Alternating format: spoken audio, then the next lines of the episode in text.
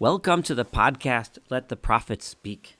Today we continue our study of the book of the first book of Kings, that's Melachim Aleph. We are in chapter 3, Perek Gimel. We completed chapter 2 with the um, uh, with Solomon's uh, tying up loose ends, so to speak, eliminating the opposition, the potential opposition, and how he either executed or exiled those who um, uh, participated in various revolts against David and could have uh, represented a potential threat. And we ended on with on the last note saying that the mamlacha nichona biyad shlomo, the kingship was now secure in in David's and and Solomon and Shlomo's hands. This chapter now begins from a point of strength a point where Shlomo is now going to take what he has, which is the throne and the leadership of the kingdom, and let's see what he does. Let's see how he builds the kingdom and how successful he will be. Um, so, interestingly, there is a the, the first verse of chapter three uh, is is the first, you know, positive act of building that Shlomo does. And the first thing he does is build an alliance with what was then uh, probably the most powerful, most influential nation on earth, which was Egypt. So Vayitchatein Shlomo et Paro Melech Mitzrayim. Shlomo, Shlomo married. He he developed a bond of marriage together with Pharaoh, the king of Egypt. So in those days, that was very common. A royal house would uh, would uh, seal their bond in, in a bond of marriage. This is the first woman that we have entering Shlomo's romantic life. We don't have any. Uh, we don't know her name. We don't know uh, whether there was any romance at all between them because this is presented as a political marriage. Uh, and what did Shlomo do? Vayikachet bat Paro, and he took the daughter of Paro, Vayivi Eha el Ir David, and he placed her, he had her reside in the city of David, meaning the city within which David ruled from, uh, ad kaloto, until he finished livnot et beso, building his own house, Viet Beit Adonai, and the temple of God. This is a prelude because this is telling us that he's going to do that. That the, we're going to be reading about the building of his own palace and the building of the palace of God, meaning the temple, the Beit HaMikdash um, when he completed those projects, that's when uh, he took her out of the city of David and brought her um, into his own house. And building the walls of Jerusalem. Those three major building projects of Solomon building walls around Yerushalayim, building the temple, and building his own palace. Now, um, so th- this is j- just a, a, like a little sidebar, which isn't necessarily presented as something bad, but knowing that uh, in the future we're going to find Solomon's downfall comes from bringing in women from countries all over the world and having them um, lead him astray. This is like a little seed of potential problem which is being planted here, and that's it. Just this one verse is mentioned. But here it's not necessarily presented as something negative. It's presented as just something he did in order to seal an alliance with the most powerful nation of the world. it's presented as what possibly could be a wise political move, and um, and then we move on. And then this this little episode here about him placing her in that house. It's like um, where he put her to live. Uh, we will have more details on why and with the significance of this house later when this story is uh, mentioned again in the book of Chronicles. Um, but here it's just a very curious little episode. So it's kind of like, it sounds like it's trying to tell us this little seed of problem that's planted, planted and placed in the city of David, while Shlomo goes on to build the kingdom and build the mighty kingdom and some of the most the, the crowning achievements of his of his rule, which are uh, the building of, of the temple, the building of the walls of Jerusalem, and the building of his own palace. Raka'am mizabchim babamot. This is verse 2. again, this goes. Uh, however, the people during this time, in other words, we just mentioned that he's going to be building a house of God, right? That was a little sneak preview there in that last verse. there was no house of God yet. There was no temple. People were bringing um, uh, their sacrifices to the bamot, the literally the high places, meaning the um, altars that were scattered through the, the typically on mountaintops.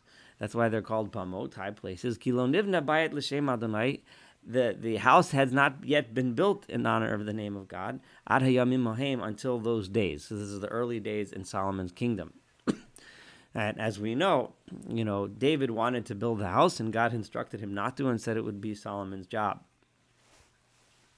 So, leaving the state of affairs where we just mentioned them, verse 3 continues to state at this point in Shlomo's life, Vaye'ahav Shlomo et Adonai. Shlomo loved God, lo lechet bechukot David Aviv, and he uh, therefore followed and went in the path of the laws that that his father David had also followed. Rak babamot, however, instead of having a house for God, he was still who mizabeach. He was bringing his his his korbanot, his uh, sacrifices, and the and the incense were offered at these bamot, despite the fact that he loved God. So this is something that needs to be rectified. Vayilach Hamelech Givona, and the process of his rectifying this happened as follows: The king went to Givon Lizboach Sham to bring sacrifices there, because that was the largest of the altars. Elef olos yalesh lamo. He brought a thousand burnt sacrifices on that altar. It's like he is like beginning the process, like saying this is like a process of saying goodbye to the bamot.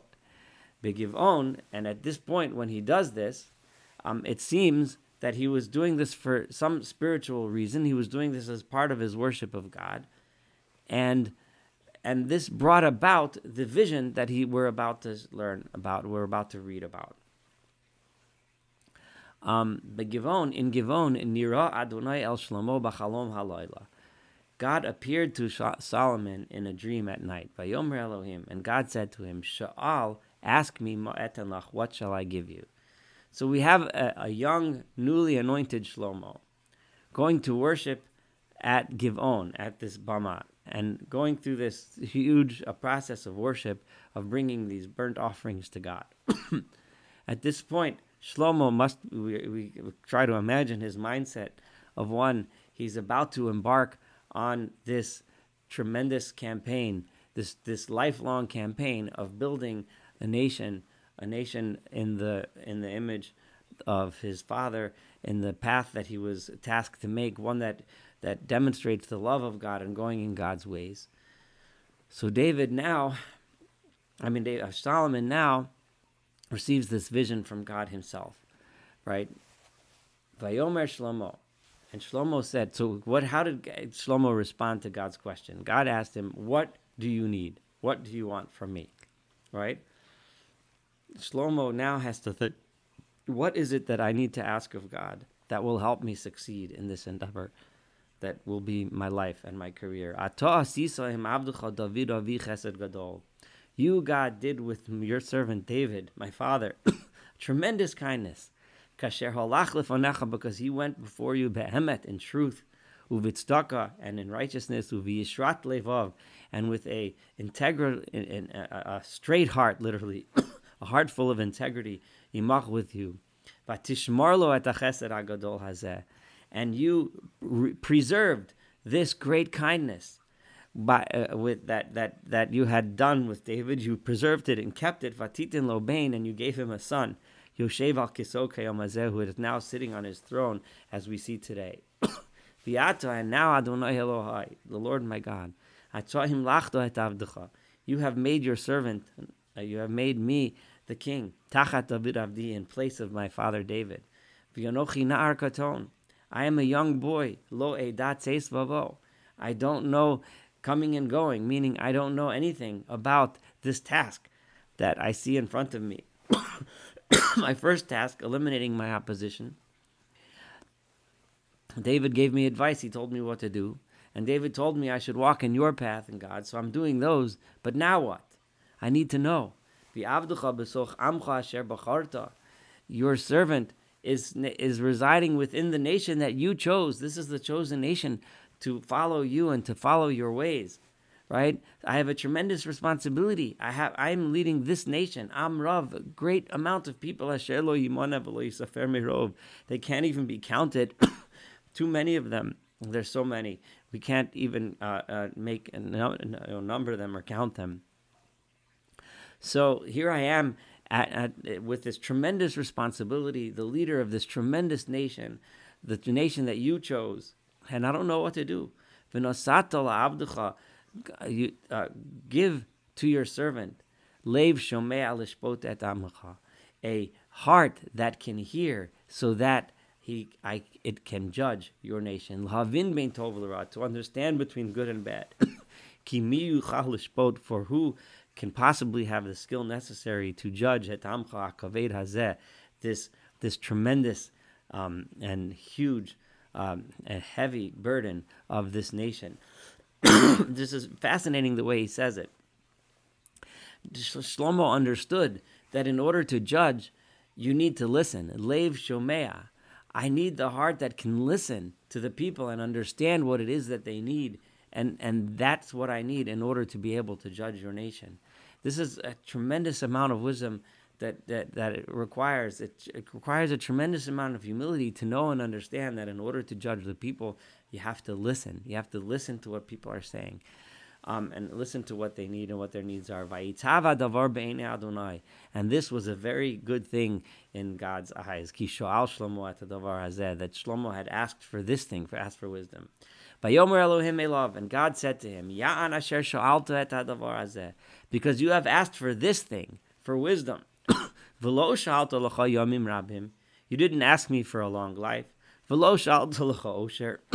You didn't ask me for wealth. You didn't ask me for uh, victories over your enemies. But rather you asked for the understanding to be able to hear, to hear justice, right? To remember the emphasis being on in order to, to, to mete out justice, one must hear, one must listen. I have done I, I when, when God says He does something, it's as if uh, it's already done, right? Exactly as you asked, I have given you a lev chacham a wise and understanding heart. Asher kamocha lo kamocha. That before you there was there has never been anyone like you, and after you there never will be anyone like you. when the when when God says, "I have done as you have spoken," Another way of understanding this is that God is saying, I have already given you this because clearly a person who has the wisdom to ask such a question is a person who already has the wisdom necessary. It's in you, God is saying. It's already within you. Hine asisi chidvarecha. I have done as you have spoken. That is the reason why Shlomo was the proper king to be chosen because he had the humility to understand that he's supposed to listen, which is the opposite of the arrogance of Adoniyahu, who was the, his chief rival for being king. That that understanding that he has to listen to know lishmoa mishpat. And and now I'm on top of what I have already given you, which is that wisdom. I'm also giving you. I have also have given you that which you didn't ask. Gam osher gam kavod, honor and wealth, or wealth and honor. Asher So much that there will have been no one like you among all of the kings, and that you will have your entire life. Im and if you go in my ways, lishmorchu to keep and observe my commandments, kasher as your father David did, et yamecha, I will lengthen your days. So you will get long life. You already have honor, you already have wealth, and I will give you long days if you keep the, my instructions and live the life that you're supposed to live. This is what David, I mean, what Solomon um, uh, had in his dream, Vayikat Shlomo, And Shlomo Solomon woke up, and behold, it was a dream. And he came to Jerusalem. Brit Adonai, and he stood before the ark. Remember, the ark, the Aron, was in Jerusalem, while the um, the the main bama, the main altar, was in Givon. Um,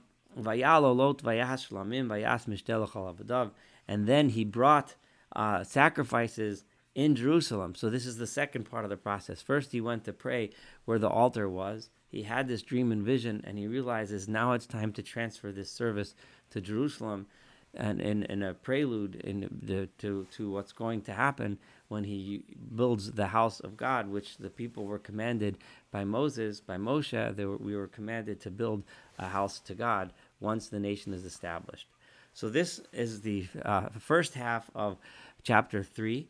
Um, now uh, we're going to, uh, in the next chat half, we're going to study uh, one of the most famous stories about the wisdom of Solomon, something that represents how he listened, how he had a lev lishmoa, a heart that listened, and how he dispensed justice that way.